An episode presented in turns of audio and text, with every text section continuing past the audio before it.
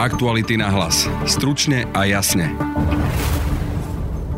SNS tvrdí, že sa s premiérom Pelegrinim dohodla, že do Marrakeša za Slovensko nikto nepôjde. Smer dnes v parlamente vystupoval proti vlastnému ministrovi. Budete počuť poslanca Smeru Mariana Kéryho. Miroslav Lajčák musí rešpektovať, že tu na Slovensku máme politikov, ktorí majú iný názor. Ministra Miroslava Lajčáka. Ako uraza to moju racionalitu. Aj, aj moju integritu ako človeka lídra opozície Richarda Sulíka. Keby sa Marrakešu nikto nezúčastnil zo Slovenska, ale zároveň, aby sme tam poslali naše písomné výhrady. A odídenkyňu z Mostahyd Luciu Žitňansku. Alibista a nezodpovední sú všetci tí, ktorí si myslia, že možno zobrať Kotlebovcom a extrémistom hlasy tým, že sa ponesú na ich vlne. Policajný prezident chce disciplinárne stíhať šéfa Národnej kriminálnej agentúry za to, že mu nehovoril pravdu o vyšetrovaní organizátorov protestov za slušné Slovensko. Prinesieme názor ministerky vnútra Denisy Sakovej, jej predchodcu Roberta Kaliňáka. Tam nie sú e, jednotliví funkcionári policajného zboru na základe priateľských väzieb. Medzi mnohými z nich aj v minulosti vládli e, rozpory. A opozičného poslanca Gábora Grendela. Počúvate podcast Aktuality na hlas. Moje meno je Peter Hanák.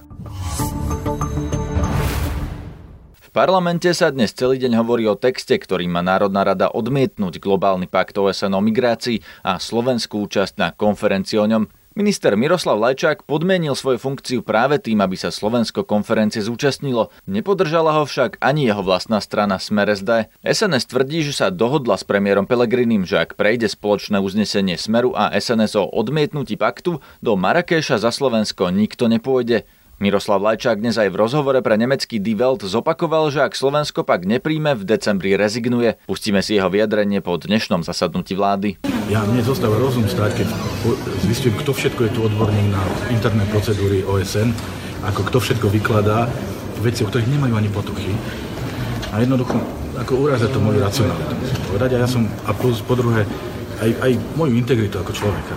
Čiže ja som povedal, čo som povedal, ja som zadefinoval červené čiary a počkajme si, ako sa tie veci vyvinú. Pozrite sa, rozpráva v parlamente ešte beží, keď bude ukončená, uvidíme, aké bude prijaté uznesenie, uvidíme, ako sa k tomu postaví vláda. Ja som člen vlády, e, pre mňa je samozrejme rozhodnutie stanovisko vlády a buď nájdeme nejaké riešenie, ktoré bude v súlade s, s tým, čo ja považujem za Slovensko správne, alebo, alebo ho nenájdeme. A v tom prípade, ako som povedal, tá debata o kompakte sa koná 10. 11. decembra. Takže počkajme si dovtedy a dovtedy je, je priestor, aby sme hľadali nejaké riešenie. Mne tu nejde o gesta, ale mne tu ide naozaj o to, aby Slovensko bolo za stolom tam, kde sa o týchto veciach debatuje. Ešte ja chcem zdôrazniť, že primárnym cieľom tej, to, toho stretnutia v Marrakeši je dva dní diskutovať o všetkých aspektoch migrácie a my nejakým spôsobom chceme vylúčiť sami seba z tejto debaty. Ja som dal sebou vlády analýzu, ktorú chcel, z ktorej jasne vyplýva, že účasť alebo neúčasť priamo v Marrakeši neznamená nič z to ne, ne, neznamená nič z nášho prijatia alebo neprijatia. Jednoducho tú procedúru sme veľmi zreteľne vysvetlili. Ja som pripravený tú analýzu aj, aj zverejniť, ale musím sa dohodnúť s predsedom vlády, kedy to urobíme. Ale ešte raz, Slovensko má skúsenosť s tým, čo, čo mu hovoríme o nás bez nás.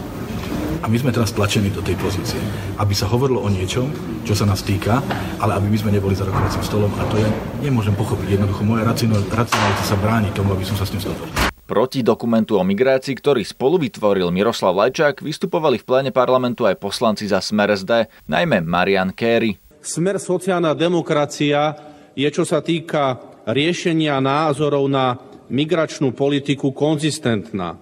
Ja len pripomeniem kolegom naše líderstvo vo Vyšegrádskej štvorke ohľadom odmietnutia povinných kvót. Dámy a páni, kto zašiel ďalej ako Slovenská republika? Kto podal konkrétne žalobu? Neboli sme to náhodou len my? Chápem pozíciu pána ministra zahraničných vecí a európskych záležitostí Miroslava Lajčáka a viem aj ľudský pochopiť, že kritiku tohto paktu vníma o čosi citlivejšie ako v iných prípadoch. Je to spôsobené tým, že e, z pozície predsedu valného zhromaždenia Organizácie spojených národov bol konkrétne zainteresovaný do tvorby tohto paktu. Na druhej strane Musíme rešpektovať rozhodnutie krajín, ako sú naši spojenci vo Vyšegrádskej štvorke, aj keď Maďarsko a Polsko a ich reakciu sme e, čakali, že bude taká. Ale napríklad máme tu aj Rakúsko a máme tu krajiny ako Spojené štáty či Austráliu, ktoré majú e, dlhodobé skúsenosti s riešením migrantskej politiky. Tak ako musíme rešpektovať ich rozhodnutia, aj pán minister zahraničných vecí a európskych záležitostí Miroslav Lajčák musí rešpektovať, že tu na Slovensku máme politikov, ktorí majú iný názor. A len preto, že máme iný názor, nemusíme byť hneď xenofóbi, rasisti alebo zápecníci. Proti migračnému paktu a aj proti slovenskej účasti na konferencii v Marrakeši aj Richard Sulik, predseda SAS. V parlamente som ho zastihol spolu s inými kolegami novinármi. Ja si myslím, že najlepšie riešenie by bolo, keby sa Marrakešu tej konferencie v Marrakeši nikto nezúčastnil zo Slovenska, ale zároveň, aby sme tam poslali poštou alebo teda kuriérom naše písomné výhrady. Prečo? Prečo takéto riešenie? Prečo by tam nikto nemal ísť, ak nás to aj tak k ničomu nezavezuje? Skutočne, že OSN došla teraz s nejakým návrhom, to predsa nemôže znamenať, že my sme povinni to automaticky s tým súhlasiť. My by sme mali mať konkrétne dôvody. Ja tie dôvody nevidím, prečo by sme mali k tomuto paktu pristúpiť. No a teraz na otázku, prečo by tam do toho Marrakešu nikto nemal ísť. Táto dohoda bude príjmaná aklamačne, to znamená, nebude sa tam nič podpisovať ani hlasovať. Bude sa vychádzať z toho, že tí, čo tam sú, s tým súhlasia. Máte vecné výhrady k tomu dokumentu, ktorý sa tam má prijať? Jasné, áno. Ten Dokument je síce nezáväzný, píše sa to v preambule v článku 7, ale hneď v článku 8 je, že my zúčastnené členské štáty sa zavezujeme a potom tam nasleduje v ďalších článkoch tých 23 cieľov. Celkovo je tam slovo zavezovať sa, záväzok 86 krát. Nie je to tam napísané doslova, ale práve pri takýchto soft dokumentoch je veľmi dôležité, že čo je duch toho dokumentu. No a ten je taký, že rieši nelegálnu migráciu spôsobom, že robí z nej legálnu. Ten dokument nie je v záujme Slovenskej republiky a preto držme sa ho bokom. Odborníci ale tvrdia, že tú legálnu a ilegálnu migráciu ten dokument prísne rozlišuje. S tým nesúhlasíte? Nie, s tým nesúhlasím, práve si myslím naopak, rozlišuje príliš málo. Ako by sa malo riešiť tá situácia okolo pána Lajčáka? Mal by tam zostať na poste ministra alebo mal by odísť? Pán Lajčák má svoju sebaúctu, hrdosť, integritu. Je to mimoriadne skúsený diplomat, patrí k najlepším, ak nie najlepší, ktorého Slovensko má. On veľmi dobre bude vedieť, čo má urobiť. Tak ale v tomto spore na strane, ste na strane SNS alebo ste na strane Lajčáka? To sú dve rôzne veci. Minister Lajčák dopláca na to, že sedel na dvoch stoličkách ten spor, ktorý dnes je, nie je medzi, medzi SNS alebo vládou a ministrom zahraničných vecí. Ten spor je medzi SNS a predsedom válneho zhromaždenia OSN. On v tejto funkcii tvoril ten dokument, rok sedel na dvoch stoličkách, lebo bol zároveň ministrom zahraničných vecí, nespel si s tým poriadok a teraz ho to dobehlo. Čo by mal robiť? On bude vedieť najlepšie. Môj záujem a moja pozornosť patrí tomu dokumentu. Viete si predstaviť Roberta Fica ako ministra zahraničných vecí? Mám veľkú predstavivosť, ale až takú veľkú nie. K tomu ale práve smeruje moja otázka. Poslanci Smeru teraz v rozprave veľmi kritizovali ministra Lajčáka, ako keby ho chceli odpáliť. Uh, nie je práve toto naplňanie toho scenára, aby sa Robert Fico dostal do vlády ako minister zahraničných vecí? Je to také za dobrotu, nášho brotu. Minister Lajčák dával tú takú peknú, profesionálnu tvár dvom vládam Roberta Fica. Robil veľmi solidnú robotu. Staral sa o to, aby sme teda nemali nejakú príliš veľkú hambu kvôli exotom, ako je Fico a Danko. Veľmi dobre zvládol naše predsedníctvo a tu je odmena za to. Tak na budúce si on možno, že rozmyslí, s kým bude sa bratať a s kým nie. Za to, aby Slovensko prijalo pakt a zúčastnilo sa na konferencii je Most Hit pléne na podporu dokumentu vystupovali aj Martin Poliačik a Ondrej Dostal. Oslovil som odídenkyňu z Mosta Hit a dnes nezaradenú poslankyňu Luciu Žitňanskú. Považujem za nepriateľné diskutovať o tak vážnom probléme, ako je migrácia, ktorý vyžaduje spoluprácu všetkých krajín a my o nej diskutujeme tu v parlamente bez toho, aby sa kladli na stôl fakty. Je to čisté rajtovanie na vlne populizmu, ktoré povzbudzuje všetky úzkosti a obavy ľudí, namiesto toho, aby sme ľuďom dali fakty na stôl a považujem to za veľmi alibistickú a nezodpovednú politiku. Čo sú tie fakty, ktoré majú byť na stole a kto je podľa vás ten alibista a nezodpovedný, kto šíri ten strach? Alibista a nezodpovední sú všetci tí, eh, ktorí si myslia, že možno zobrať eh, kotlebovcom a extrémistom hlasy tým, že sa ponesú na ich vlne. To si myslím. Lebo faktom je, že je to právne nezáväzný rámec, ktorý má svoj politický význam a e, tento politický rámec je dôležitý kvôli tomu, aby si utvrdili štáty, že E, chcú na tejto téme hľadať riešenia, ktoré spočívajú na spolupráci. Lebo aj to tzv. riešenie problému tam, kde vzniká, bez e, spolupráce e, krajín to jednoducho nepôjde.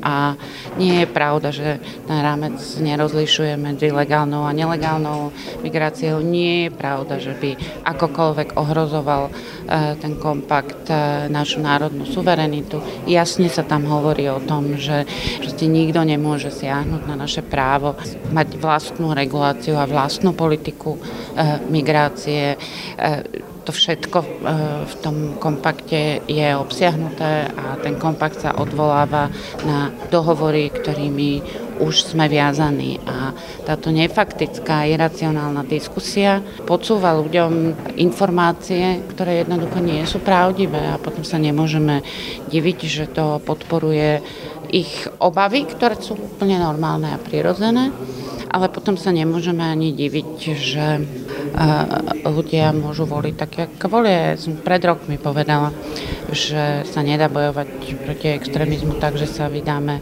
rovnakým smerom a mňa veľmi mrzí, že týmto smerom sa vydávajú ďalšie a ďalšie politické strany. Policajný prezident Milan Lučanský začal disciplinárne konanie voči šéfovi Národnej kriminálnej agentúry Petrovi Hraškovi. Ide o prípad vypočúvania organizátorov protestov za slušné Slovensko. Práve o tomto trestnom oznámení policajný prezident tvrdí, že mu Peter Hraško poskytol nesprávne informácie. Aktuality SK už viackrát napísali, že Peter Hraško mal byť prepojený na nitrianskú skupinu Bederovcov. Na jeho disciplinárne stíhanie reagovala ministerka vnútra Denisa Saková. Pán prezident si vyžiadal spraviť precíznu analýzu celého priebehu trestného konania, ktoré je vedené voči slušnému Slovensku. Na základe výsledkov tej analýzy včera jasne deklaroval, že začal, začal disciplinárne konanie voči riaditeľovi NAKY, pánovi Hraškovi.